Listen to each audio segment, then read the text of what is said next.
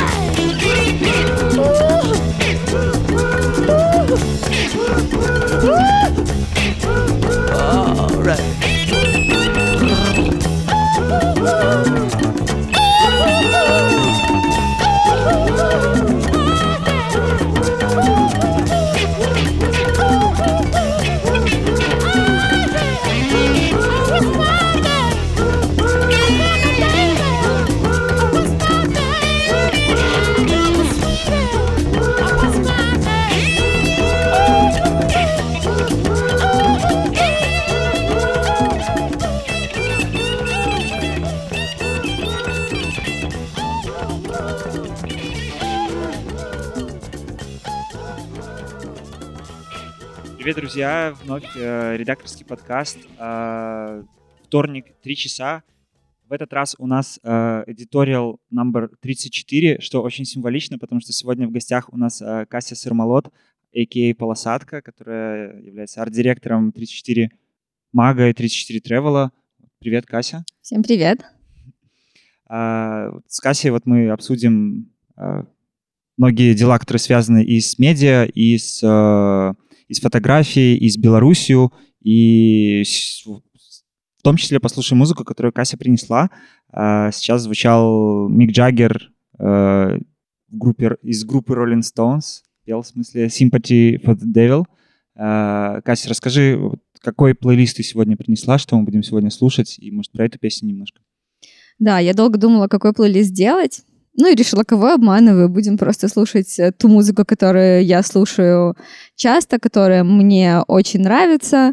А, в основном так оказалось, что я очень э, старомодна, э, наверное, поэтому очень многим песням из этого плейлиста много лет. Исполнителем, а, но я думаю, что должно закатить. По поводу старомодности, мне кажется, сейчас старомодным быть модно. То есть это сейчас круто быть а, Значит, я в тренде. А, насколько я знаю, ты была на концерте uh, Rolling Stones? А, да, была на концерте в Стокгольме. А, это была ну, одна из моих мечт. А, побывать, увидеть Мика Джаггера. И а, конкретно эту песню я очень-очень хотела услышать. А, вживую сложилось так, что эту песню на концертах он не исполнял очень долго, наверное, вот в 70-х и не исполнял. А, но, к счастью, вот именно тот тур, на котором я была, э, первая песня, э, которой открывали концерт, это была она. Ну, то есть э, всю сцену заливает красным цветом, выходит Мик Джаггер, собственно, я увидела, исполнилась моя мечта. А, я очень рада этому. А ты тогда снимала а, нет, я была счастливым зрителем в самом дальнем углу огромной 60-тысячной арены. А, не снимала. Это было, поскольку это было в Швеции, а, это было очень забавно, потому что с, сдалека видеть весь танцпол а, интересно, потому что шведы не танцуют. А, и танцпол в основном не шевелился. Даже под Rolling Stones, да? Да, но Мик Джаггер всех перетанцевал. А, и это был интересный experience, вообще то, как музыканты себя ведут на сцене, как ведет себя публика. А, это всегда по-разному, и это всегда интересно наблюдать. Я почему спрашиваю, снимала ли Касси или нет, потому что э, уже долгое время в Беларуси, в Минске снимает многие концерты, в том числе крупные концерты. Вот э, весной этого года она снимала концерт ЛСП в Прайм-холле, и недавно прошел, наверное, один самый, гран... я думаю, что самый грандиозный концерт этого года и, может, даже нескольких последних лет. Это э, концерт Макса Коржа в, на «Динамо», который собрал 30 тысяч человек, и ты вот как раз-таки его снимала. Расскажи, какие у тебя были вот переживания, ощущения? Ты же и на сцене была, да? То есть mm-hmm. и со всех сторон его видела? А, ну, на, на сцене не была, э, вот, но я была на танцполе. Э, сначала подумала, что, наверное, я не, не буду вылазить э, на, на танцпол, где-нибудь сбоку постою, потому что я с большими камерами. Mm-hmm. Э, вот, но потом оказалось, что аудитория была такая friendly, такая добрая, что я решилась и, и, и не жалею. Ну, то есть это всегда по-разному.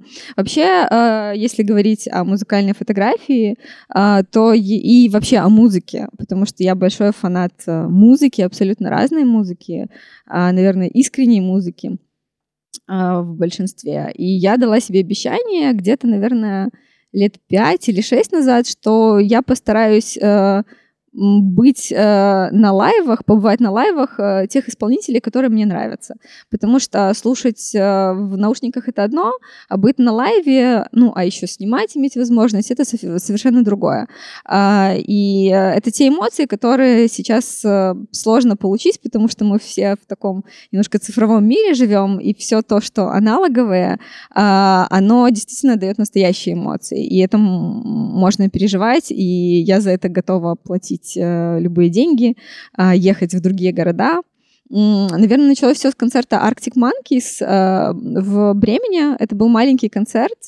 Арктики тогда только выпустили свой альбом AM, и они были не настолько популярны, как сейчас. И поэтому это был достаточно небольшой ангар в Бремени, клуб Наверное, это был лучший концерт в моей жизни, потому что Арктики уже были э, достаточно хороши. А, вот. И э, после этого концерта я поняла, что надо попадать на лайвы, надо снимать, э, надо снимать э, фестивали как можно больше, любимые группы. Э, в Минске это все мои любимые исполнители, там, от Петли, Дай дорогу, э, Корж, ЛСП, конечно же, и многие-многие другие. Вот, поэтому я все еще буду стараться попадать на, на лайвы. Но если есть музыканты, то приглашайте. А кто, скажи, в твоем списке сейчас остался? То есть я так понимаю, что есть вот список любимых исполнителей. Ты уже на некоторых ездила, а кто еще остался? Вот за кем ты охотишься сейчас? А, ну, я бы, я не сказала бы, что я хочу снимать, но я хочу попасть на концерты Билли Айлиш, конечно же. А, вот, возможно, Тома Адела, потому что он э, такой парень, которого я совсем недавно для себя открыла. А, и э, кого бы еще. Вообще, когда хочешь попасть на лайвы, просто попасть, наверное, логично попадать на большие фестивали. Ну, это другое, это другое, это другое. А, вот, а когда ты уже понимаешь, что есть самый любимый исполнитель, то, конечно, хочется попадать на лайвы, причем закрытые, в закрытом пространстве, с хорошим светом, это не должны быть open air, а, вот, ну, то есть, есть у меня есть специфические требования к этим лайвам, а, которые мне бы хотелось слышать. Вот, наверное, два исполнителя, за которыми я пока охочусь. Может быть, еще The Arcs, потому что Black Keys я уже слышала два раза, а именно группу как The Arcs я пока еще не слышала вживую. Я бы на бэк, на бэка сходил. А ты на кого, Саш, сходил бы? А, ну, в этом году я исполнил свою мечту. Я попал на концерт Chemical Brothers. Я за ними долго охотился, но съездил, да.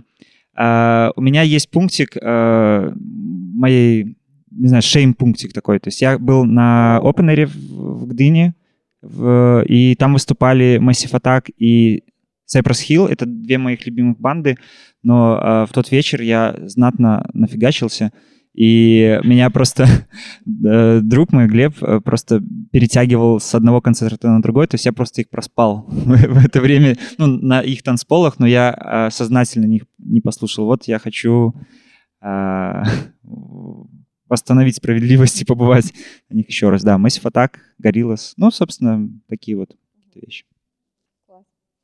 Э, предлагаю послушать как раз, вот э, Кася упоминала Тома Одел, Одела, да? Да, верно. А, предлагаю его и затестить. Погнали.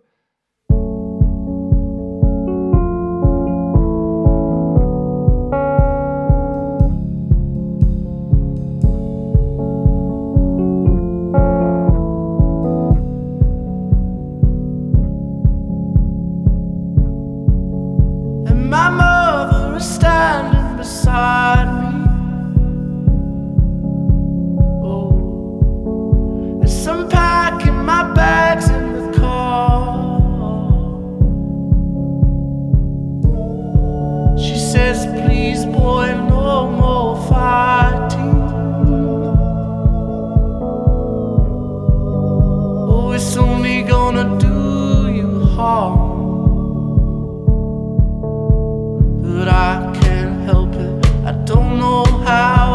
outside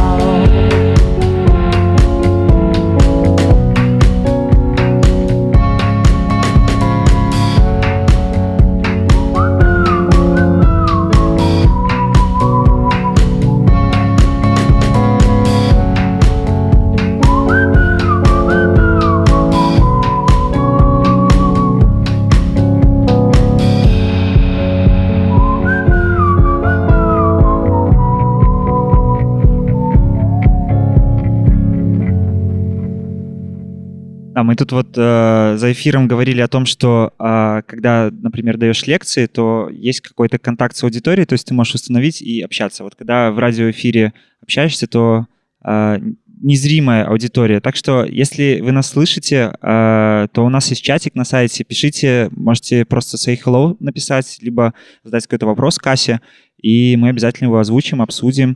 Мы предполагаем, что, наверное, редакция 34-ки слушает нас, так что пишите, ребятки, нам. Я у Каси хотел... Мы тоже немножко начали говорить за кадром. Мы о всем за кадром говорим. Э, Вопросы об Инстаграме. Мы говорили о современных социальных медиа, и я у Каси спрашивал, что такое канонический Инстаграм?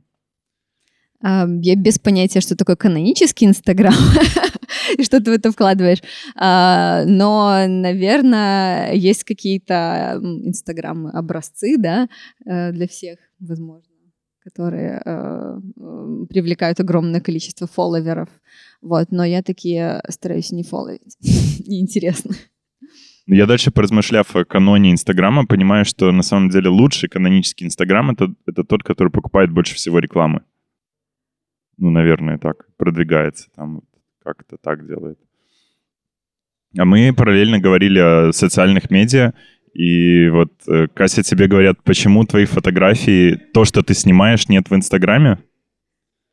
Э, Такой Не, был вопрос? не, Или... Я говорила другое. Я говорила про то, что на меня несколько раз наезжали, э, ребята подходили и такие, а почему ты не постишь свои фото, именно портреты э, в Инстаграм? а, себя лично, себя любимую.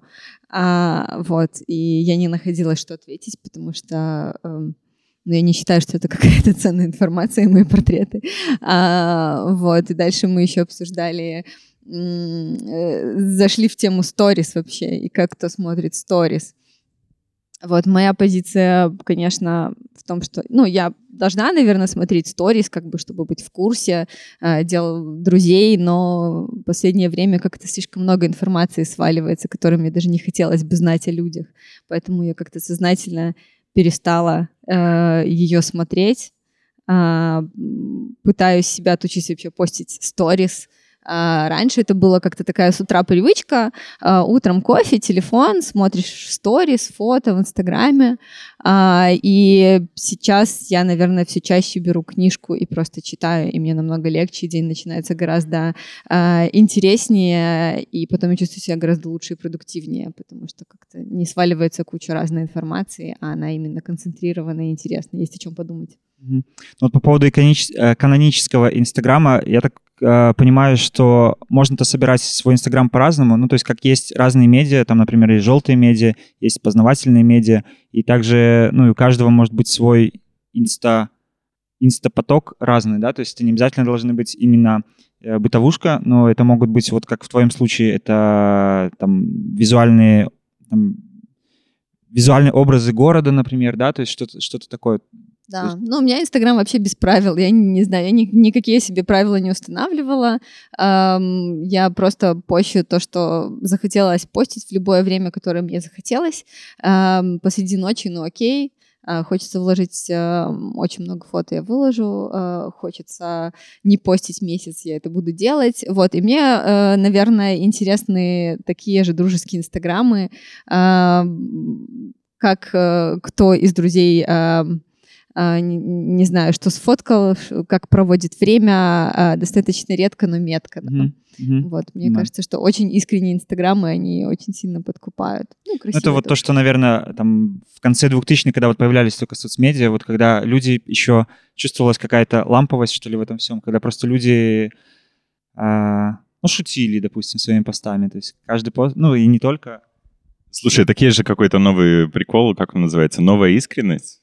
Нет, не слышали о таком? Не, Ну, расскажи. это как постметамодернизм, есть также и новая искренность. Ну, вот новая искренность звучит как-то довольно неискренне. Ну, это типа, надо быть очень открытым, чувствительным. Э, Ну, я это так понимаю, но я не читал об этом феномене. Как монеточка, я так понимаю, да, вот как она ведет, не знаю, никто не подписан на монеточку. Нет, не подписано. Вот у нее, мне кажется, вот этот термин как раз-таки подходит. А, Ну, Мы говорили о музыке, и то же самое, мне кажется, о любом э, виде и, э, и, и об Инстаграме, и о соцсетях. Когда ты искренен, то эм, у тебя хочешь не хочешь, э, хочешь не хочешь растет аудитория, потому что э, нельзя э, свою э, неискренность чем-то замаскировать, а искренность она очень быстро считывается. Ну то есть есть какие-то э, такие, не знаю, маркеры, которые всем понятны, что человек э, э делает, что хочется, что ему интересно. Э, иногда даже если это реклама, она может быть классной, потому что человеку может нравиться продукт, и это нормально. Э, вот, поэтому я считаю, что как-то это все и дальше самые искренние будут популярны. А, они искренние тоже будут популярны, наверное, но по каким-то своим другим правилам, возможно. Да, взлетом и падением каким-то более быстрым. А, я вот э, в твоем инстаграме, мы еще, извини, что копаемся, копаемся в твоем инстаграме, да? А, превалировал город, но потом я заметил, что ты э, стала выкладывать в том числе и портреты да? То есть... э, А что спросить-то? По- Почему?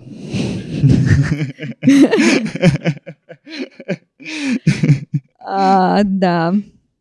Почему? Э, Я стала выкладывать то, что снимаю, да, и э, почему-то меня стали люди просить сделать портреты. Э, Мне стало это делать интересно. Интереснее всего снимать людей, которые эм, кстати, хорошая тема, да, вот э, есть люди, которые просто просят, ну давай, сними меня, и ты же фотограф, давай, ты знаешь лучше, и потом еще обижается. Э, Это всегда двусторонняя работа. Человек должен хотеть э, сделать портрет, он должен хотеть раскрыться самостоятельно, должен быть настроен на эту работу, да, эм, ну, как минимум смотреть в камеру и пытаться открыться, и тогда что-то будет интересное. Эм, Поэтому э, мне стало интересно быть раскручивать на портреты тех людей, которые э, сами немножко себя стесняются, немножко зажаты, да. Э, все очень обычные, э, людей, которых никто не учил никогда позировать, не моделей, да, в основном. И для меня это гораздо интереснее, это как такая немножко охота, охота за портретом, смогу ли я, да, вытащить что-то из человека. Эм, Собственно, поэтому я еще и на пленку немножко стала снимать, потому что для меня это самой такой челлендж. Я эм, сама не так сильно люблю снимать на пленку, потому что это такой процесс, когда э, ты сам немножко не отвечаешь за цвет, да, э, это долго, ты не знаешь, э, что будет, ты не видишь результаты, не можешь скорректировать сразу, да. Это совершенно эм, другое, это не цифра. Поэтому да, мне стало интересно говорить с этими людьми вот во время съемки и пытаться как-то их раскрыть. А, с другой стороны, я стала снимать много не города, а, ну, условно, да, деревни, э, countryside, много выезжать. А, И, наверное, сейчас я даже не могу сказать, что у меня конкретно какие-то темы есть, на которые я точно снимаю или не снимаю. Это, на- наверное, я снимаю все, что мне каким-то образом интересно, каким-то боком. А, И когда приходит предложение м, о съемке, я стала замечать, что у меня я стала от многого отказываться, а, и скорее процесс такой: если а, точно да, я это чувствую, а если не точно да, то скорее точно нет, как-то так. Мы также музыку на радио выбираем. Классный принцип. Э, честный, искренний, искренний. А, Кася, скажи, как, как вот человека можно рас- раскрыть, раз... если он зажат, его надо разжать. Вот как его можно разжать? У тебя есть Разжать? какие-то методы? А, разговором, вопросами. Ну, вообще, самый, Чаю самое такое ба- банальное, да, что э, провести с человеком как можно дольше времени и просто его утомить. До такой степени утомить, что ему просто будет э, уже все равно, что ты его снимаешь, и тогда он будет очень... И перестанет искренним. замечать камеру. А, ну, да, мне, кстати, очень нравятся м, те портреты, которые мы сделали с Ромой Свечниковым, когда э, он только вернулся из своего путешествия.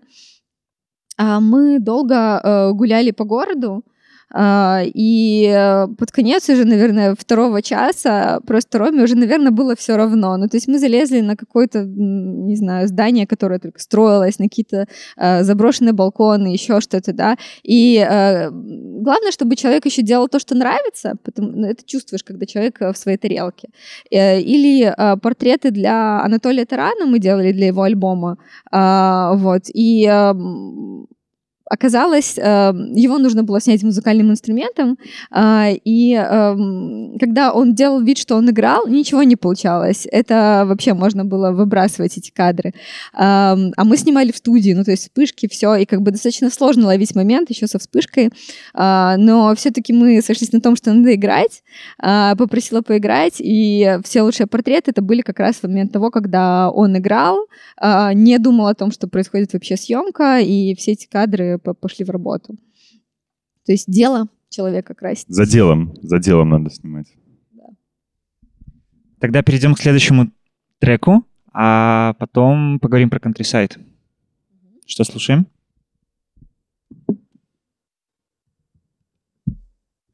У нас момент выбора. А, давай послушаем, а, вот э, смотри, Дональда Фагина. Да. А, я немножко расскажу тогда об этом, потому что тема музыки, да, для меня очень важная тема. А, я когда-то была в Стокгольме, была одна, это первый раз был, был мой в Стокгольме, а, была зима перед, Ново- э, перед Новым годом, шел снег, мне было холодно, и я случайно а, зашла на блошиный рынок, увидела пластинку. Ам, ирония в том, что на тот момент у меня даже не было проигрывателя, я даже не собиралась его покупать. Ам, пластинка мне понравилась м, обложкой. А, там был изображен а, такой мужчина, как раз сидящий в радиорубке с э, микрофоном, с проигрывателем, с сигаретой. А, вот можете погуглить Дональд, Дональд Фаген, а, Nightfly называется альбом. А, и я просто не могла не купить э, этот альбом, эту пластинку. Я привезла ее с собой. Ну, конечно, стоила она типа 1 евро, потому что на барахолке. И до сих пор это моя любимая пластинка. Я ее очень люблю слушать, и это заглавный трек. Можем послушать. Поехали.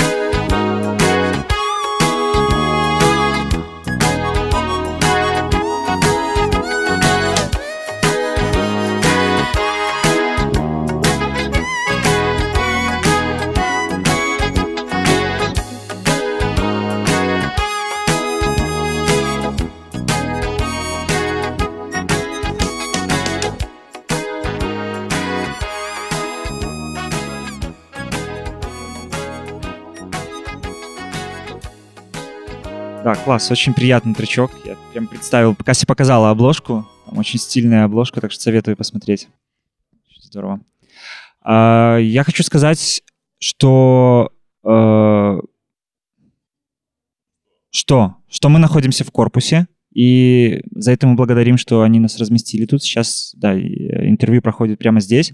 И в эту субботу как раз-таки пройдет в корпусе а, 34 Travel Day. Это уже какой по счету? Day? Пятый, наверное. пятый, уже почти на недельку собирается, а, который будет посвящен исключительно путешествиям по Беларуси, Go to Belarus Edition, то есть проекта 34 Travel. И а, в том числе Кася будет давать лекцию про визуальный стиль Беларуси на лекции. А, Расскажи немножко, вот тизерни, что это имеется в виду, что такое визуальный стиль Беларуси. А, Визуальный стиль э, Беларуси, в принципе, это все, мы, мы говорим о визуале, я работаю с визуалом очень много, да, и эм, если говорить э, вообще, в принципе, в контексте каждой страны, да, э, если мы видим э, много визуала, мы можем э, э, какие-то приемы, да, которые используют э, люди в оформлении чего-то, эм, как-то обозначить и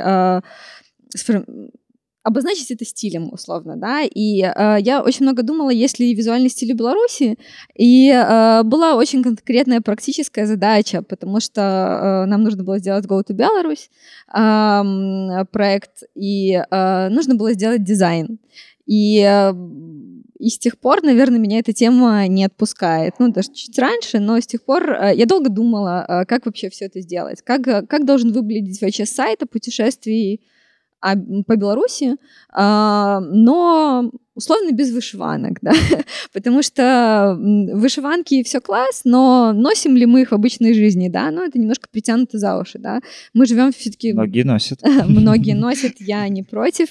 А, вот, но эм, если говорить о вышиванках, э, не вышимайках, а вышиванках, да, то, скорее всего, нет. А, да, э, это началось э, с украинского тренда, да, если еще такой момент был, что в э, когда, ну, лет 10 назад, наверное, 8, я очень много участвовала в международных проектах. И в каждом международном проекте есть такой момент, когда каждая страна должна как-то себя презентовать, что-то э, приготовить, что-то налить, э, что-то показать о себе, да, и как-то выделиться. Э, и э, были... Э, я, я видела э, много презентаций разных стран, как презентует себя Германия, как презентует себя, не знаю, Польша, э, Украина, да, и э, вот как раз тогда вышиванки были в тренде, и украинцы действительно их носили, за что им большой респект, да. А в Беларуси этого не было. Мы долго думали, как же так презентовать. Ну, то есть у нас, конечно, была в загашнике клюква в сахаре, э, был... Что-то у нас была кармамбуля на тот момент уже была, и драники, да, что мы можем. Э, но визуально как мы отличаемся, да, и с тех пор меня не отпускал вопрос. Я, э, к счастью, была знакома с Михаилом Аниподыстовым, который э, как раз много исследовал этот вопрос. Наверное, для меня Беларусь началась с народного альбома, да, вот стиль Беларуси.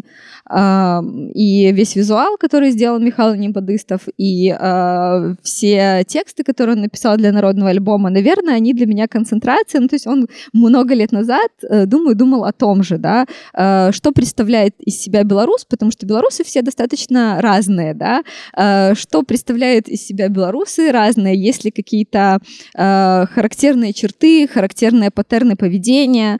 В итоге мы много путешествовали, много ездили, и, ну, наверное, я об этом расскажу, о том, о, о тех чертах, которые я заметила в Беларуси, о том, почему почему Go to Belarus выглядит именно так, да, потому что к нам приходило э, много комментариев про то, что а что это Беларусь такая модненькая, да, а что это слишком красиво для Беларуси, да, и я не понимала, в чем дело, что эти комментарии значат, потому что для меня это было очевидным, что вот э, как бы это продукт работы, он должен выглядеть так же. А, к счастью, сейчас э, выходит э, очень много классной литературы, и именно в книгах дизайнеры и в 90-е, кстати, тоже. Э, у них есть э, у всех э, что-то, что их объединяет, да, что вот можем, можем сказать, что Татарников, он белорус, да, или, я не знаю, Адам Глобус, он белорус, да, и, черты белорусского характера в нем, и, и, и белорусского визуального стиля в нем есть, да. Точно так же, как есть практически в каждой белорусской хате. И когда исследуешь стиль э, визуальный, очень интересно, что важно брать не то, что такое, знаете, узорное, да, сценическое, потому что в 60-е годы, да, много исследовалось вот как раз белорусской народной культуры, и э, очень многое бралось, бралось для сцены, э, для сценического исполнения, песен, песни, танцы и так далее.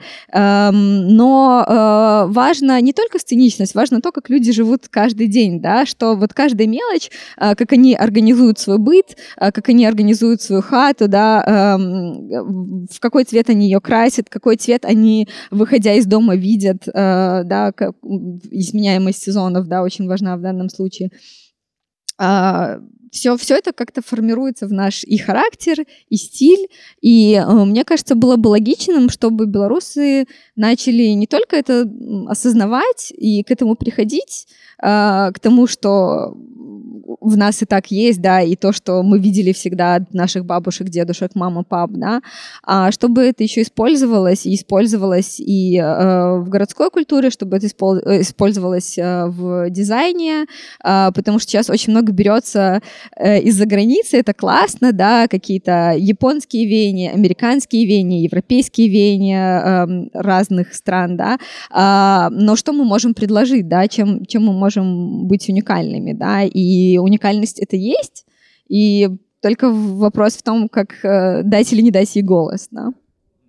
А давай тогда сделаем небольшой забросик. Ну, назови как, какую, хотя бы одну черту, вот какую ты заметила, э, присущую визуальному стилю Беларуси.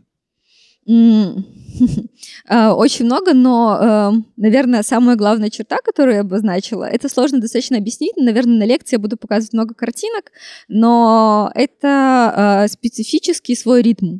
А, ритм во всем, эм, повторяемость элементов с определенной частотой, да, эм, если э, характеризовать весь визуал, который мы видим в Беларуси, это никак не характеризуется условно большими формами, большими э, такими plain, да, а это всегда что-то очень мелкое, ритмическое и повторяющееся. Это Прикольно. для меня было очень интересное такое замечание, ну, то есть...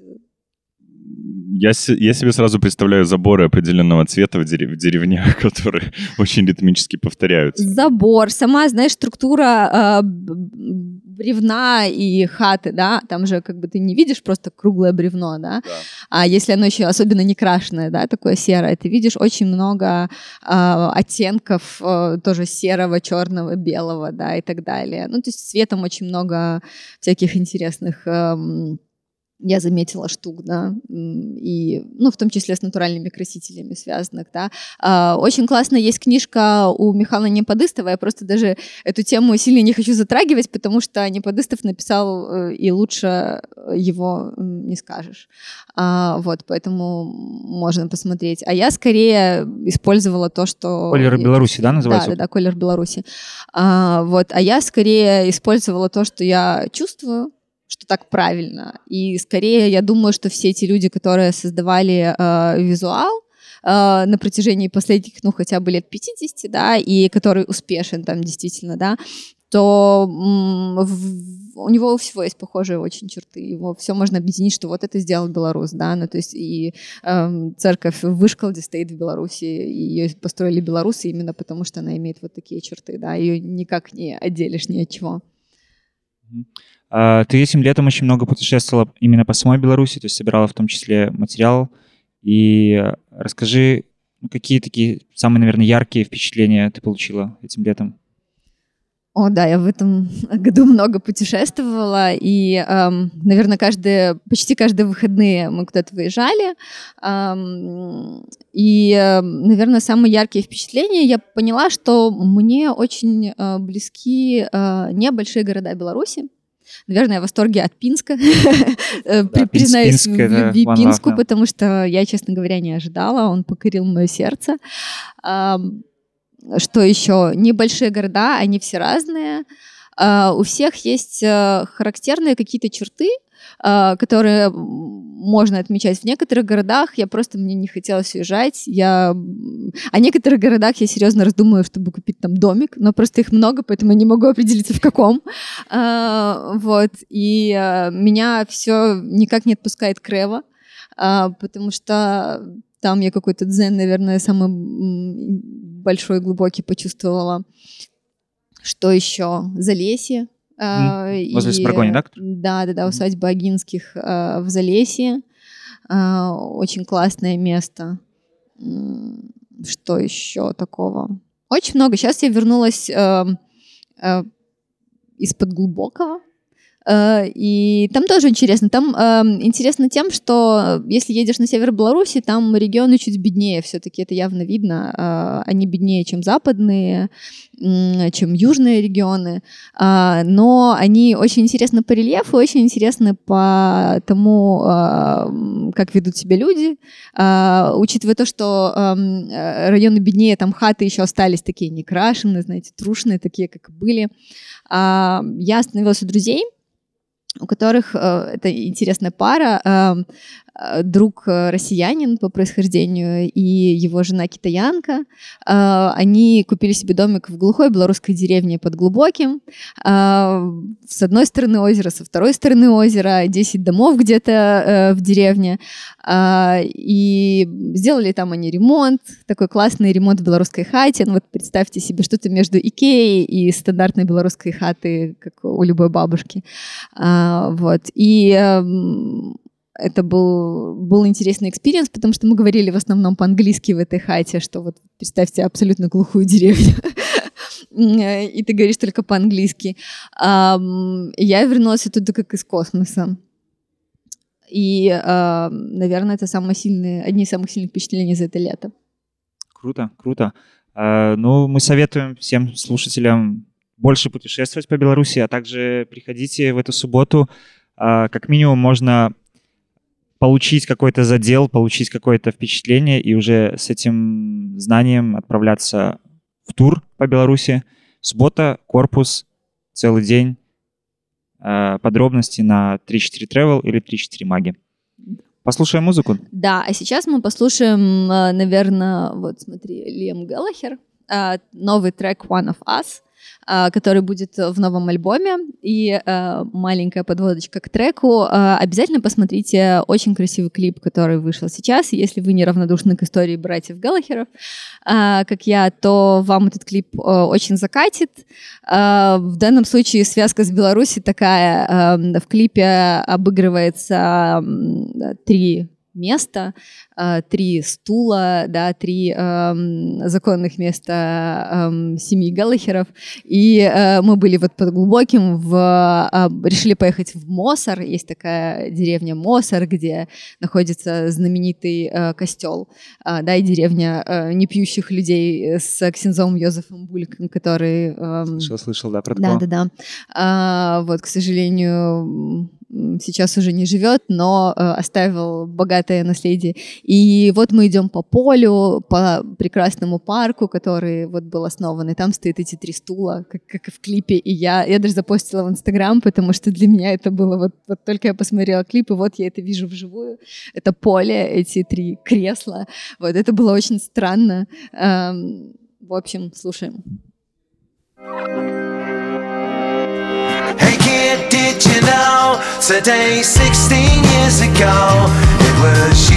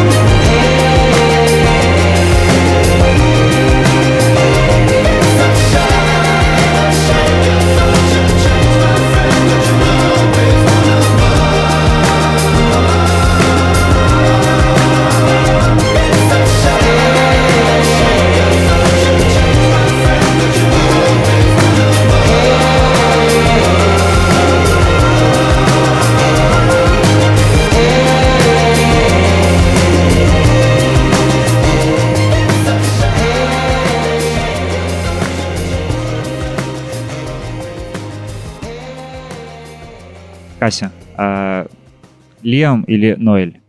О, не знаю. Я не могу ответить на этот вопрос. Я воздержусь. Люблю двоих. А, Ты сохраняешь надежду, что Азис когда-нибудь вернется, объединится. То есть, по, по- ну, то есть, конечно, есть теории заговора о том, что они все это разыгрывают на, на публику, как бы на самом деле они дружат и нормально между собой общаются. Но как ты думаешь, возможно ли музыкальное воссоединение? Мне, конечно, бы хотелось на это надеяться, да, ну, то есть человек, у ко- у которого была кассета Браво Хитс э, 95, да, эм, мне бы очень хотелось надеяться, но эм, мне кажется, знаешь, я даже смотрю на это не с точки зрения воссоединения, я на них смотрю как на то, что, к счастью, вообще в этом мире все еще есть рок-звезды, да, такие настоящие рок-звезды, которые ведут себя как рок-звезды, а не как э, рок-звезды, у которых есть Инстаграм, да. Ну, то есть э, они думают, что хотят думать, и говорят, что думают, и э, ведут себя как хотят, и одеваются как хотят, и в интервью э, ведут себя абсолютно так, как им кажется правильным, и им, в принципе, плевать на общественное мнение. Ну, то есть меня очень радует, что в мире еще остались трушные рок-звезды, наверное, я вот так на них смотрю. Ну, их твиты частенько являются поводом для новостных заголовков. Отлично. Да, я последнее, что прочитала э, про то, что сколько у Лема парок, вот, и про то, что он, э, они уже не, не помещаются дома и нужно переезжать, да, и я каждую такую новость прям душу греет. Мы затронули путешествия по Беларуси, но кроме Беларуси Кася очень много путешествует и по миру. А, Наверное, последняя, где ты была, не последняя, а такое, наверное, далеко, это Япония, да? Ну или расскажи больше, где ты послед- М. последние разы была, что тебя Мгм. впечатлило тоже. Ну, самое далекое э, из последнего это был, были Штаты э, уже который раз, но была такая мечта э, проехать э, на машине из Сиэтла в Лос-Анджелес э, по всему берегу э, вдоль океана, и мы осуществили эту мечту. Эм, Вот, э, я очень рада. То есть это было так достаточно сложно, потому что дороги сложные, серпантины, все вот это, но это, наверное, самая красивая дорога м, из всех, которые я видела, она того стоит. А, За кадром мы еще говорили о том, что а, есть какие-то сопряженные страны между собой, то есть что там Финляндия, Япония. Вот ты говорила еще вот про Да, Беларусь да. и Э, Орегон, да, э, Портленд. Это очень интересно, что когда путешествуешь по миру, наблюдаешь про то, что есть э, страны, которые, казалось бы, ничего общего, а, но потом начинаешь разбирать, они очень сильно похожи. Ну, например, японский дизайн и э, финский дизайн для меня, оно настолько похожи, они практически, ну, я иногда я не различу вещи, э, сделанные, да, современными японскими и финскими дизайнерами. Или э, зайдя на эм, стандартную финскую, не знаю, э, станцию метро вот в Хельсинки, м, можно, если не видеть надписи, подумать, что ты в Токио, да. И это, ну, о чем-то говорит. Ну, то есть говорит э, о каких-то геополитических штуках, да, развития стран, да, а, э, возможно, об истории эм, и о том, как культура развивалась, о том, что нация сама о себе думает. М, если говорить о Беларуси, то почему-то вот, да, э, регионы, которые похожи на Беларусь для меня, это, наверное, в Штатах два региона. Первый — это все, что вокруг Филадельфии, а, находится, потому что природа, наверное, очень сильно похожа. А, Это такой исторический регион, э, где шли войны за независимость, э, да, и э, сам климат похож, достаточно предсказуем, что ты знаешь, что если сегодня светит солнце, то, в принципе, оно и будет светить до конца дня, да, ну, бо- более-менее. То есть это не Амстердам, где погода меняется на каждой улице. Вот. И, наверное, еще штат Орегон, и Портленд. Вот, Паша тут э, говорил о том, что он очень любит сериал «Портландия», да? Я просто не могу поверить. Я вообще вот у Касси сразу спрашивал, они там реально, ну, они там реально как в сериале в Портландии? Да, там живут. реально так. Я все равно не могу в это поверить. Мне реально стыдно смотреть сериал, потому что там действительно так, и настолько это доходит до абсурда, но там действительно так. А, но э, там очень много переселенцев как раз из э, Литвы, Польши, Беларуси, А, поэтому люди, ну вот, похожий mindset на нас, а, похожая природа, если там под Минском добавить еще штук 80 водопадов, может быть, будет достаточно похоже.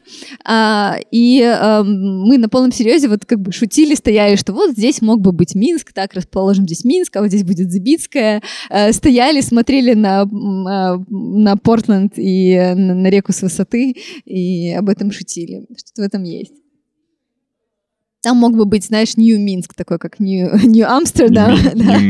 Нью-Минск. И Поставим стелу где-нибудь постоять. Я думаю, что если бы туда переезжали семьи из Беларуси, они бы не сильно заметили разницу. А ты не знаешь, как исторически сложилось, почему именно туда волна переселения пошла из нашего А, региона? Я не знаю, честно, без понятия, но там же каждый штат э, по-разному развивался, нужно это, наверное, как-то по- по- по- почитать. Но логично, что ребят селятся, э, как бы, да, на другую часть света уезжают, но селятся в очень похожем регионе, как они и привыкли жить. Ну, то есть ребята из Скандинавии очень э, многие селятся в Сетле, например, да, но там реально фьорды, там реально очень похоже, да. А, Или а, ребята из Сиэтла, в свою очередь, э, селятся в Японии в город Канадзава. И эм, там реально очень похожий климат, тоже очень много дождей, чуть посевернее, очень красиво. Вот. И, ну, можно долго об этом говорить, но мне кажется, что что-то в этом есть. Переезжаешь, но как бы от тебя не убежишь, ты все равно селишься там, где А для что-то тебя похоже. штаты выглядят как э, мозаика такая вот, вот культур? Да, причем мозаика такая везде абсолютно, она разная. Эм, ну, в Нью-Йорке это вообще что-то такое, что сложно даже описать, наверное, потому что это не то, что мозаика, там оно еще не переварилось Хаос. в мозаику, да. Там и- ну, Милкшейк культур. да, где-то покрасивее, где-то не такое красивое, но да, там бурлит процесс. Мне кажется, что сейчас э, активно бурлит процесс в LA, э, и в Лос-Анджелесе, в Лос-Анджелесе сейчас очень много переезжают, кто а, из самих штатов, Э, то есть те, кто даже коренные жители, и те, кто всю жизнь любили Нью-Йорк, они сейчас убегают э, в Лос-Анджелес, там немножко поспокойнее, А, как-то Ну, так. Совсем чуть-чуть. Ну, на самом деле спокойнее, потому что там нет вот этого бешеного ритма Нью-Йорка, эм, а есть э, много эм, природы, много э, одноэтажные дома, да, ну, то есть большие расстояния, а, океан. Я думала, кстати, что мне не понравится LA, по факту я влюбилась в Лос-Анджелес, хотя там недолго была. А, Вот. Я думала, что Венес-Бич это будет что-то такое эм, Противное, Э, да, место. такое с какими-то туристами, с какими-то пристающими людьми, а оказалось, что это место, знаете, есть такой э, фильм э, Mid-90s, э, если вы смотрели, такой культовый фильм э, о э, скейтерах э, 90-х, э, Джона Хилл снял, и я поразилась, насколько там так, да, э, насколько там та атмосфера, Э, и мы, кстати, можем послушать э, трек, который я выбрала. Э, Я только последний вопрос задам. Э, Кася, для чего ты путешествуешь? А путешествовать для чего? Это сложный вопрос, наверное, потому что я не могу не путешествовать, потому что таким образом, мне кажется, путешествие это вообще лучшая наука, лучшее обучение, которое я могу себе сама дать. А, иногда и часто это намного эм, больше и качественнее некоторых книг, некоторых университетов и так далее. А, И эм, это постоянные челленджи. Главное, как бы вовремя себе вернуть из путешествий. А, Вот. И, наверное, я стараюсь избавиться от стереотипов, а, потому что очень часто эм, слышишь о том, что вот я слышал, что там прекрасно, а вот там так, а вот там так. И для меня самое классное, когда я знаю, как на самом деле, ну, по крайней мере, я видела все своими глазами, и у меня есть свое мнение по какому-то поводу. Вот, и я сама его сложила. Наверное, это главная причина. Класс. Хорошо. Э, Слушаем Souls of Mischief. What's up? This is Tajay of the Mighty Souls of Mischief crew. I'm chilling with my man Festo, my man A Plus, and my man Bo. You know he's dope. And right now, you know, we're just maxing in the studio. We're hailing from East Oakland, California, and um, sometimes it gets a little hectic out there. But right now, you know, we gonna up you on how we just chill. Dollar seven digits, call up Bridget, her man's a midget. Plus she got fringe, yo, I can dig it. Here's a 40 swig it, you know it's frigid. I got him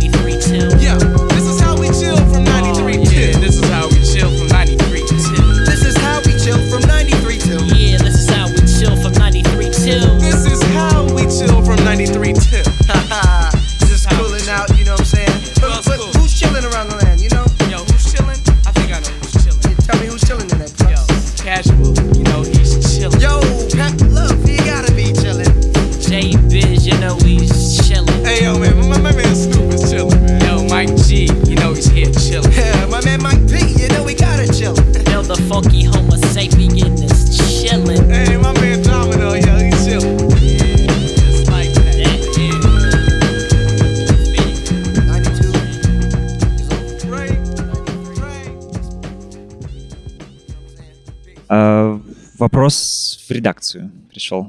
Да, слышно меня, да? Мгм. А, Фантомаш пишет. Кася, легко ли вам нарушать личные границы незнакомых людей на улицах, чтобы сделать снимок? А, да, это самый частый вопрос, который мне когда-либо задают. Всегда я слышу этот вопрос э, на вообще э, любом любой лекции. Каждый раз, наверное, отвечаю по-разному, потому что, с одной стороны, да, э, легко, но в смысле того, что как бы я не вижу в этом проблемы. э, а, Скорее наоборот, я сталкиваюсь с тем, что люди очень хотят, чтобы их сфотографировали в последнее время. Я не знаю, с чем это связано, но если раньше люди пытались сделать вид, что они как бы не увидели э, и идут дальше, либо действительно не видят, к счастью, да, то сейчас все, наоборот, хотят, чтобы их сфотографировали, начинают позировать, а, а меня это начинает еще больше бесить, потому что мне кажется, что э, ну, мне хочется схватить натуральный кадр, а люди как-то, вот я не знаю, им даже не нужен снимок, они просто иногда подходят, просят, сфотографируйте меня, пожалуйста. И я говорю, а вам выслать это куда-то? Они говорят, не, не надо, просто сфотографируйте. У меня есть такие некоторые портреты э, пожилых мужчин, почему-то они подходят ко мне на улице на берегу Свислочи, видят, что я с фотоаппаратом сфотографирую. Может быть, это пришельцы, не знаю, из... э, другого времени, и потом я смогу использовать эти фотографии. Мне хочется в это верить, я придумала себе легенду. Вот, как-то так.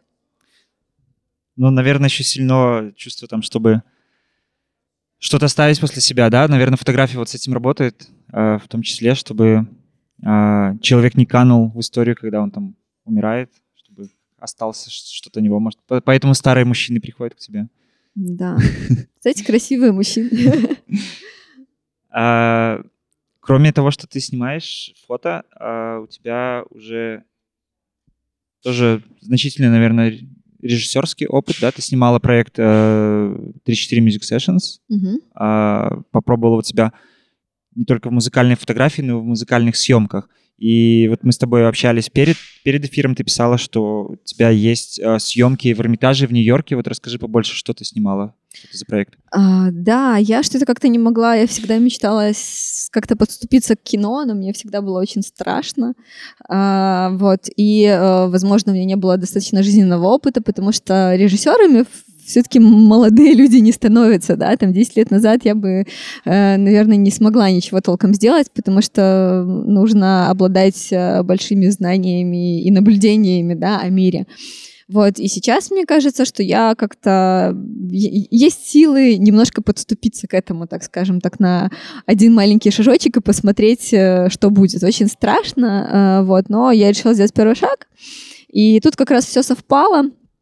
А, с а, подругой э, м, Саней Пугачевой э, мы эм, решили экранизировать ее личную историю, а, сделать из этого кор- короткометражку. А, Это такая короткометражка об искусстве, о восприятии искусства, да, о конкретно картине Анри Матисса «Танец» и о том, как она повоздействовала на э, Саню. Ам, И э, для меня это был скорее интересный опыт съемок, для Сани это был интересный оп- опыт еще раз пережить эту же историю, которая у нее была. А, Вот. И э, но сложность заключалась в том, что вроде как это моя первая короткометражка, и э, ну, она связана с тем, что нужно снимать э, в Эрмитаже. Потом мы придумали, что раз я уже буду в Нью-Йорке, туда прилетела с Аней, мы еще часть снимали в МОМА. А, по сути, немножко нелегально, а, потому что там вроде как нельзя снимать видео. То есть, если с Эрмитажем все было договорено, к счастью, э, я... Матис в Эрмитаже, извини за невежество. Да, Матис э, находился... Сейчас, кстати, его еще можно увидеть в Москве. Его перевезли на какое-то время. Это последнее путешествие этой картины будет, да. Это и выставка. а, на выставку в Пушкинский музей она приехала сейчас и вот находится... По-моему, еще сентябрь будет там, а потом снова вернется в главный штаб Эрмитажа. А, И мы в Эрмитаже снимали и в главном штабе. Вот у нас было два съемочных дня, и а, в в Зимнем дворце, вот там, где вот много золота и вот это вот все, и много картин. Я вообще не представляю, как можно ходить по этим большим музеям, потому что после двух залов у тебя же голова задуренная, а, как бы ну, ты начинаешь сходить с ума, собственно, мы это и отразили, потому что там а, немножко про то, как ты в музеях сходишь с ума, и как вообще а, можно находиться в музее и быть способным воспринимать искусство, а, это достаточно сложно. И еще найти что-то свое, что тебе действительно понравится, а, ощутить это, потому что вот это обилие, а, обилие всего, обилие золота, обилие а, «Не дышите на шедевр», а, обилие туристов. а, Короче, мне кажется, максимально некомфортные условия для того, чтобы воспринимать, в принципе, искусство. А, И большие музеи так как-то созданы. Поэтому мы а, немножко позволили себе над этим пошутить, а, вот, э, показать какой-то немножко абсурд, и в том числе показать, как вообще из этого всего можно или, или нельзя выбираться. Да?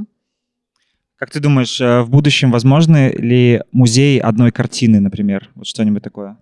Ты знаешь, возможно, это единственная форма, э, которая может быть. А, Тут еще большой вопрос о кураторстве и вот э, формате э, музеев, да, потому что есть формат галереи, которые э, вот галерея картины, там э, в пять этажей, ну не в пять, но в три так точно очень часто навешаны картины, э, очень часто рама больше, чем картина, да, вот там золото и все такое. Я уже ходила и просто ну, смеялась, потому что это иногда невозможно вообще рассмотреть, что там находится, да, смотришь, видишь раму, А, да, и э, вопрос того, как вообще презентуется. Кстати, вот главный штаб э, Эрмитажа э, новый, он, э, в принципе, классно сделан, особенно коллекции Щукина, потому что там подумали про людей, там подумали про то, что, возможно, стоит сделать классный свет натуральный, да, и, возможно, стоит выкрасить стены, которые будут помогать. Вот как у нас в 34 мы красим фон, да, эм, материалах, чтобы еще лучше передать э, э, визуально настроение материала. Вот то же самое как бы в музее, да, и там очень правильные оттенки подобраны.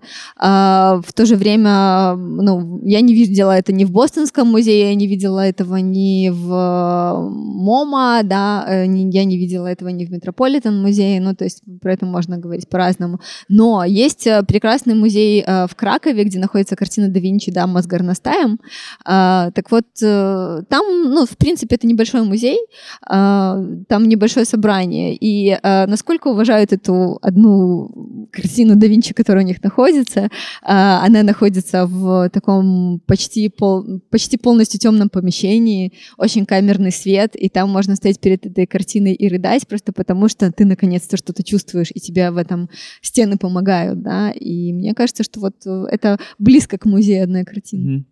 Ну, классно, да, децентрализация музеев, чтобы работали с пространством вокруг картины. Это круто. А расскажи, как называется короткометражка?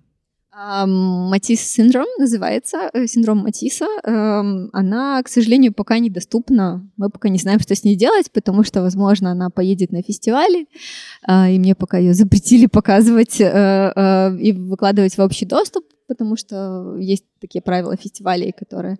А, Я не уверена, что это вообще случится, и вообще я очень стеснялась, потому что это мой первый опыт, и полностью я все монтировала и э, снимала сама, то есть и режиссер, и оператор, и режиссер монтажа, потому что я пыталась просить помощи и просила помощи у ребят, которых знаю, но, к сожалению, а, это была не та помощь, которая мне казалась нужной. Ну, то есть в итоге ты все равно знаешь лучше, как тебе надо сделать, и только ты сам знаешь.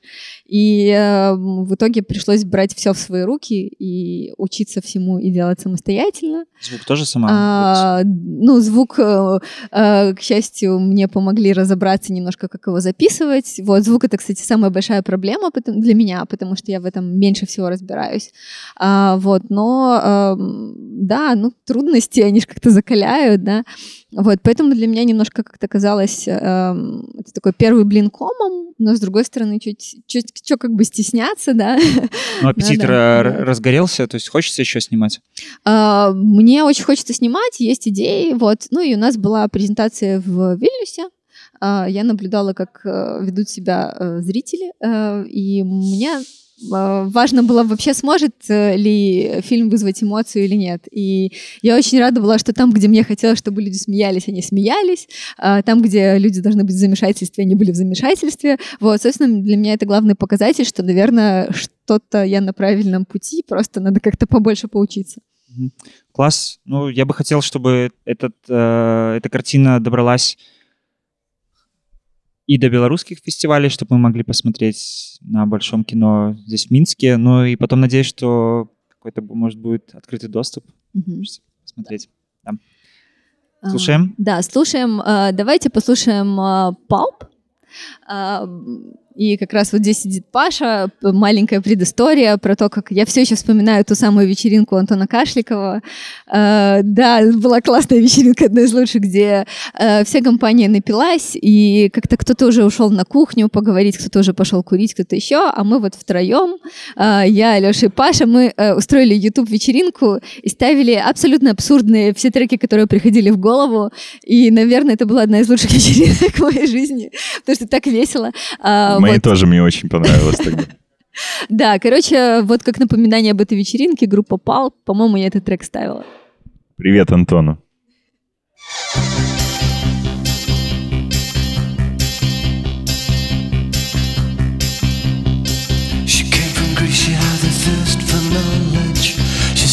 Sculpture at St. Martin's College, that's where I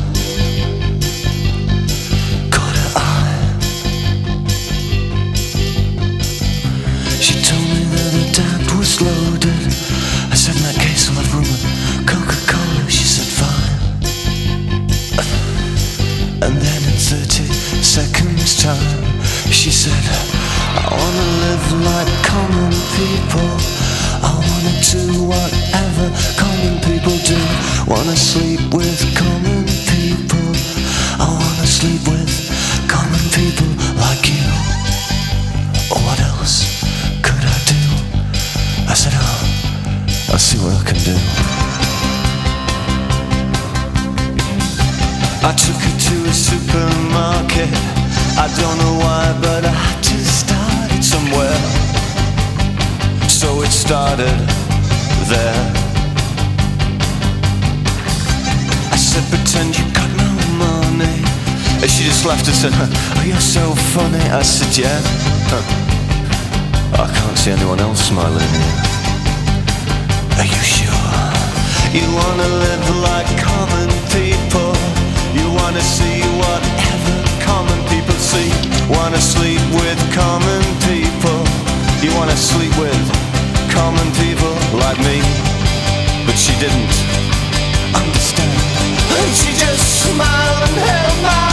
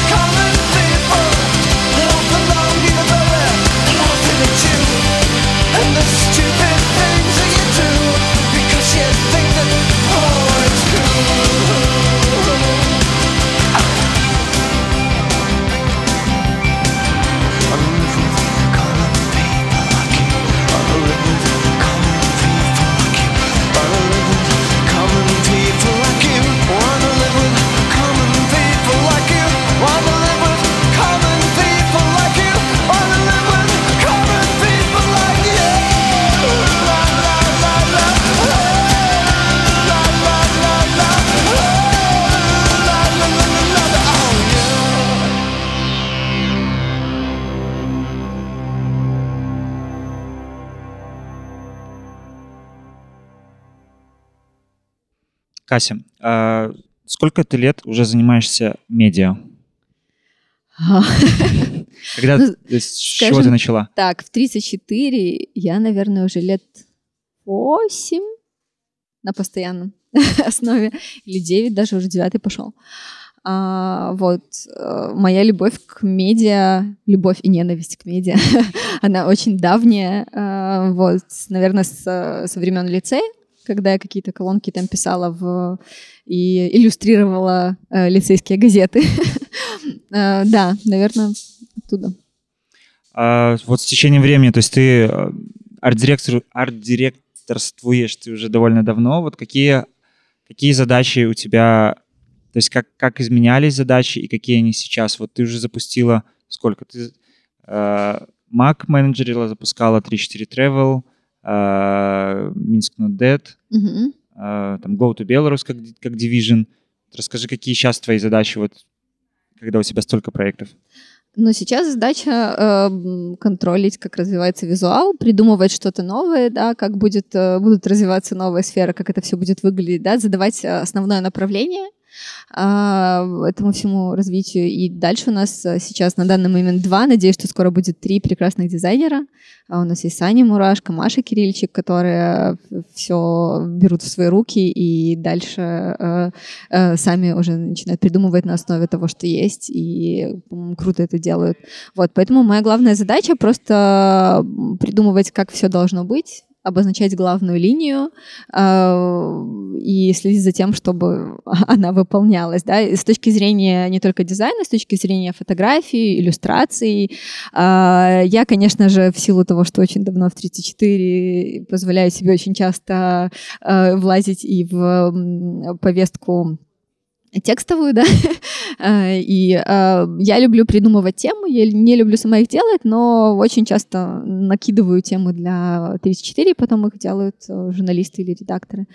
Вот, и э, да, наверное, я такая, я по красоте и немножко по главной линии. А вот тогда, тогда, когда я был в 34, вот была повестка и визуальная, в том числе такая DIY-панк. Мгм. какая сейчас визуальная повестка там, у 3-4 мага, у Тревела? Вот как ты ее можешь определить? Мгм. Слушай, ну у всех в разной степени поп и в разной степени DIY, потому что ну, аудитории всех проектов, они очень разные, и по мне это очень круто, потому что вроде как ты работаешь в одном медиа, но сразу над разными проектами с разными аудиториями. А, Очень часто я слышу от... Вроде как я работаю и с 34 магом и с 34 тревелом, а, но очень часто я слышу, что есть люди, которые читают тревел и вообще не читают маг, или наоборот, да, ну то есть э, и для меня это такая за- загадка немножко, потому что вроде как э, я причастна в равной степени ко всему. Для меня все это классный опыт и такие дети, да, а, которых нельзя сказать кто-то главнее, да, даже вот Минск Not Dead, вроде он маленький, но это все равно типа младший ребенок, и ты не можешь его э, не любить, и абсолютно, наверное, отношение ко всем одинаковое. Поэтому еще такой момент, что ты, если ты все-таки хочешь э, делать э, искренне хорошо и как-то ты действительно попадаешь, ты долгое время не можешь оставаться DIY, потому что в любом случае твоя аудитория будет расти, и м, ну, ты какой-то... Я не уверена, что нужно гордиться маленькой аудиторией, нужно, если ты растешь, то нужно расти и делать все для того, чтобы тебе просто нравилось, как это все растет, чтобы это не превращалось в какой-то огромный липкий ком из э, рекламы и шаблонов. Вот, это, наверное, самый главный мой страх, да. Эм, А чтобы все было, э, выглядело симпатично, классно, чтобы у нас были классные партнеры, э, чтобы со всеми было приятно работать, вот, и ну, как-то с любовью делать каждую мелочь. Тогда, наверное, будет результат. Как, ну, как на твой взгляд, вот э, с течением времени, вот спустя 9 лет, э, вообще, в принципе, меняется медийное поле в Беларуси, ну, может быть, со стороны визуала, либо просто со стороны, со стороны как медийщика. А, ну, то есть я почему спрашиваю, что в свое время медиа были одними из главных источников вообще получения какого-то информации о стиле, там, о моде, Мгм. о лайфстайле. А, как, как сейчас это выглядит там с пришествием соцсеток? Да, соцсетки, кстати, очень сильно, так сказать, м, а, немножко сконфузили да, все, все медиаполе, потому что никто не знал, как с ними обращаться, что делать вообще. И это такое out of control по своим правилам, и в основном это не по правилам людей, которые сидят в этих соцсетях, а по правилам э, господина Марка Цукерберга и э, так далее, да.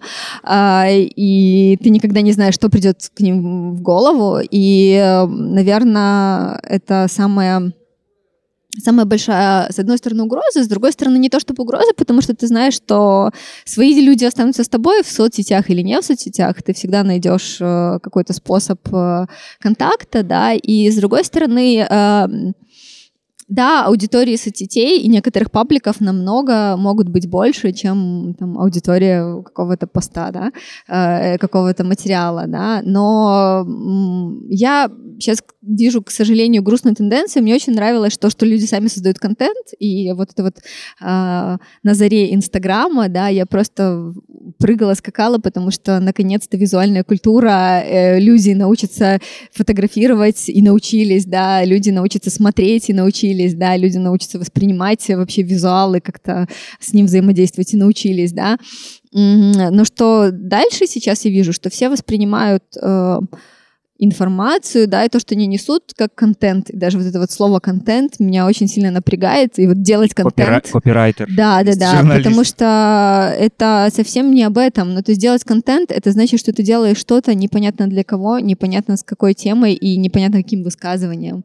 Вот, и меня это очень сильно пугает, но, с другой стороны, обнадеживает, потому что в таком случае, как бы, медиа в любом случае будут на коне, потому что им доверяют, у тебя есть проверенные журналисты, у тебя есть имена, и ты отвечаешь за свои слова, ну, то есть у тебя есть э, какая-то журналистская этика и ам, повестка дня, да, а, потому что если говорить с блогерами, это пишу, что хочу, да, ну, журналист не может себе такого позволить, да, ну, то есть он должен быть все-таки журналистом в первую очередь, да. Поэтому, возможно, сейчас будут медиа немножко даже в выигрыше в каком-то смысле, потому что доверие — это очень важная штука, а когда эм, ты видишь очень много постов, ты не понимаешь, они вообще рекламные или не рекламные, где они, что они, что тебе хотят продать, и как бы хочется убежать вообще от этих продаж, и просто хочется эм, ничего не выбирать, да, а просто читать, не знаю, даже самые ужасные новости, которые происходят. Вот как бы я не знаю, что сейчас будет дальше, но в принципе медиа как были, так и остаются. Это как книги, да, печатные. Я, мне нравится покупать печатные книги, у меня их огромное количество, и никуда они не ушли, и они будут, потому что печатная книга — это уже что-то, ш- когда автор отвечает за свои слова, да, и не может отредактировать, удалить эту печать, да. Вот, мне это нравится. Какой твой медиарацион? А, эм, Мне бы хотелось читать...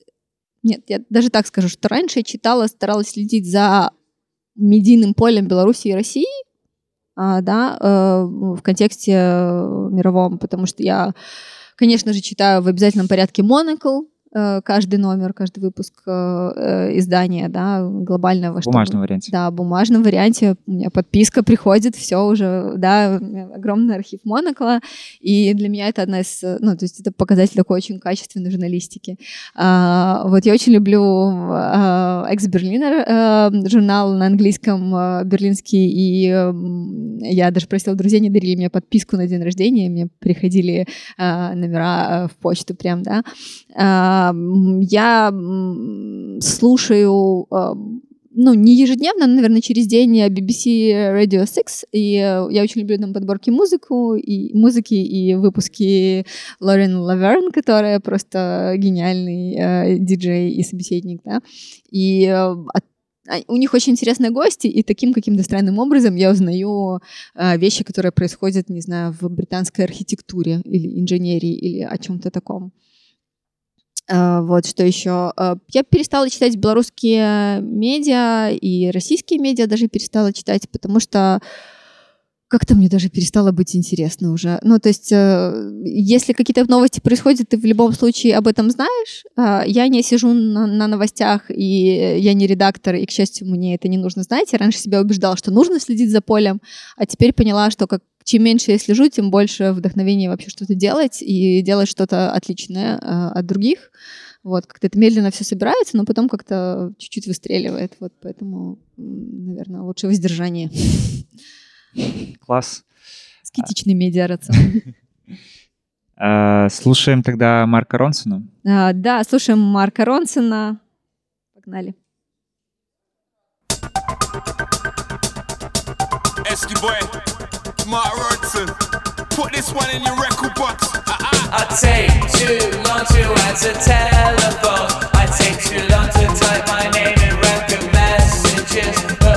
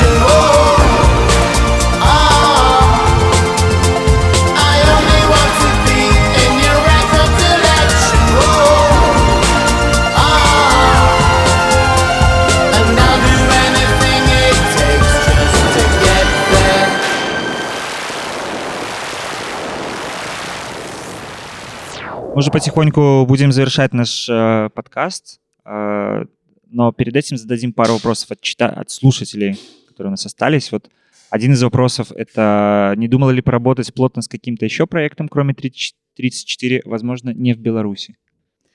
А, возможно, не в Беларуси. А, мне бы, возможно, интересно было поработать, поснимать для кого-то большого классного монокла, не знаю, что-то такое, что будет э, немецким, британским, возможно, американским, да.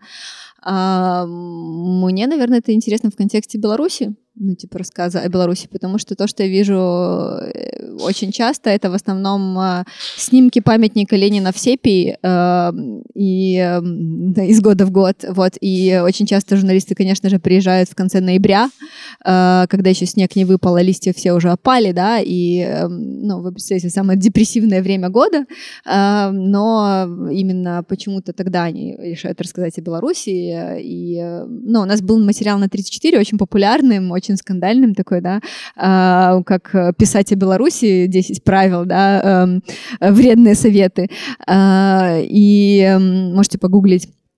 Кстати, мы перевели это на английский, потому что нас уже просто немножко мы устали от того, как пишут э, многие медиа Беларуси, потому что они, наверное, гуглят другие англоязычные медиа и переписывают просто как-то, как- что называется, копирайт, да, есть им гонорар не дадут, если они не напишут про Last Dictatorship. Да, да, да, вот, поэтому, ну, там у нас много пунктов, помнишь, было?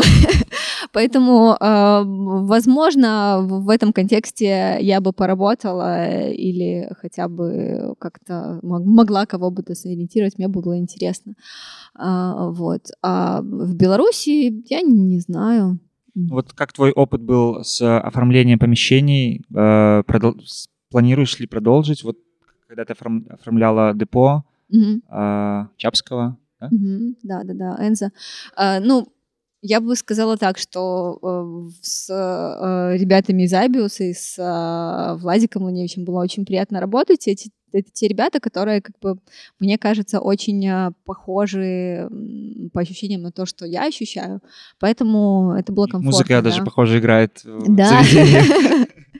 Э, Поэтому, если кто-то будет э, похожего мира ощущения, что я увижу, что я смогу кому-то помочь, э, что-то что дать, да, и что-то в этом плане может родиться, да, кто-то делает что-то лучше меня в одной сфере, я что-то лучше в другой. Это всегда коллаборация, это очень круто. Сейчас приятно иметь коллаборации как раз с одеждой, да, и мы делаем вот марку одежды и майки Минск Dead, да, и мы совместно с э, ЛСТР одень выпускали, дальше начали немножко сами, сейчас все равно сотрудничаем. Ну, то есть это всегда А как- Когда, прикольно. кстати, вот? Когда? А, когда скоро будет, э, есть э, и- идея сделать еще фотопринты вот у ребят. Я надеюсь, что это все получится. Тогда, вот. когда еще не выпадет снег и будет да. самая промозглая погода. Знаешь, э, я не думаю, что это какой-то способ э, заработать, но, по крайней мере, э, это способ того, чтобы, ну, для меня, да, способ как-то регулировать это и э, создавать культуру, да. Э, э, как все спрашивают, «Май- майки Минск Not Dead, они у нас достаточно в ограниченном тираже, а, мы их выпускаем редко и такие вбросы делаем маек, именно потому что мне кажется, что правильным, чтобы люди за ними немножко охотились, чтобы они хотели в них быть, и значит, действительно, это что-то, что люди чувствуют, а не просто какой-то, м, не знаю, не, не мода именно, а стиль должен быть, да, э, белорусский, вот, поэтому очень э, приятен ажиотаж, и, наверное, хотелось бы, чтоб- чтобы так и было, чтобы самые классные, проверенные ребята м, получали то, что ты делаешь любовью и любишь, вот. И последний вопрос от слушателя. А Каких белорусских исполнителей ты можешь посоветовать из тех, что не видны широкому кругу? Ой, сложно. Что могу посоветовать? Конечно же, заходить на сайт Першак а, и слушать все то, что у нас было издано из белорусских исполнителей, потому что, наверное, мое любимое, что могу посоветовать, возможно, вы не слышали, у нас была специальная серия а, 3-4 Music Sessions, посвящена этой группе, Aspen Hornet. А, Ее давно уже не существует группы, но у меня есть большая любовь к ней, и мы попросили, то есть я попросила Антона достучаться до ребят, и ребята а, подумали и согласились, э, и собрались для того, чтобы записать э, трек для 3-4 Music Sessions, вот можете найти эту серию. Мне кажется, что э, это моя самая любимая э, белорусская группа, которую м, очень мало кто знает и незаслуженно. Я очень сожалею, что они больше ничего не записывают, но как бы надеюсь, что их будут слушать дальше. И именно этот альбом вы можете найти его на Першаке. Класс. А, но... Ты хочешь добавить? Нет? Тогда подходим к завершению, но мы будем слушать не Васпен Хорнет, мы послушаем э, Боба Дилана, да, в Да. конце. И я прежде хочу сказать, Кася, огромное спасибо тебе, что поучаствовала у нас в эфире. Очень приятно было обсудить многие темы, и я думаю, что какая-то пища для размышлений появилась, в том числе и у меня, и у слушателей, надеюсь. Спасибо большое. Да, я очень надеюсь, что вы придете на лекцию. да, и сейчас будем слушать Боба Дилана. Это большой привет э, моему мужу. И одна из моих любимых песен Боба Дилана. Поэтому посвящаю тебе, Леша. Всем пока.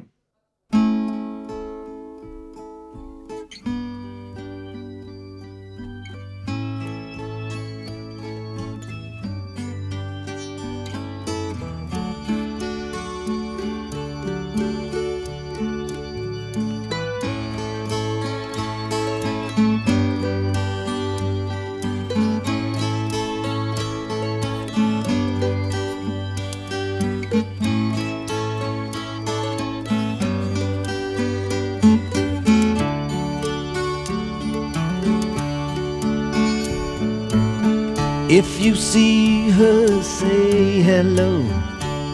She might be in Tangier.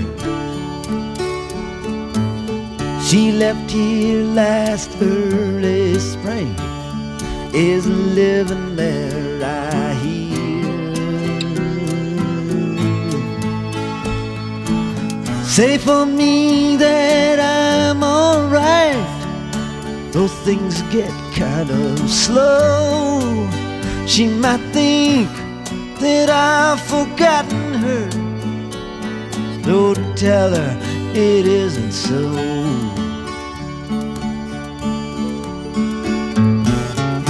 We had a falling out like lovers often will.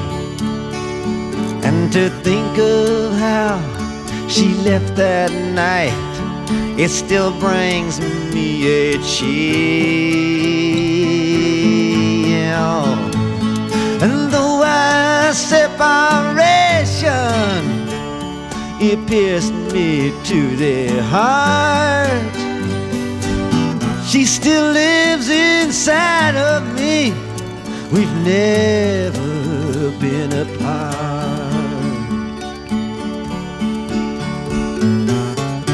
If you get close to her, kiss her once for me. Always have respected her for doing what she did and getting free. Oh, whatever makes her happy, I won't stand in the way. For the bitter taste still lingers on from the night I tried to make her stay.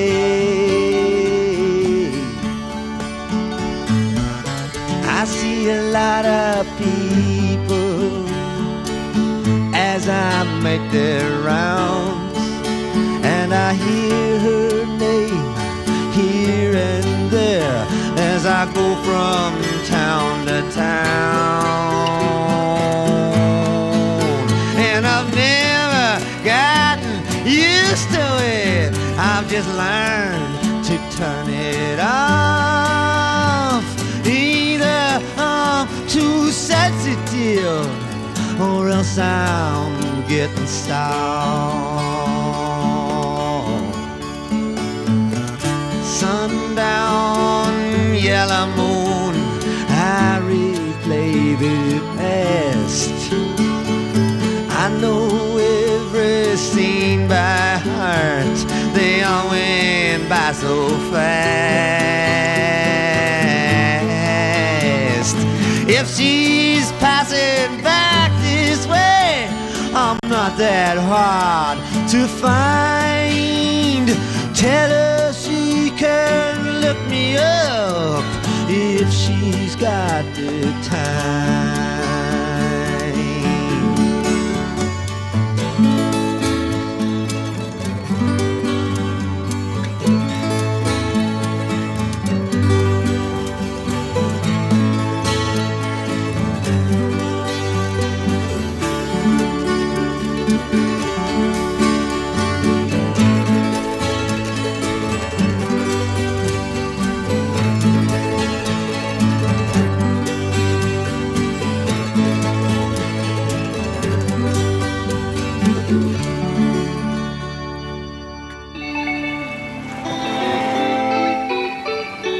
Słuchasz Radio Plato.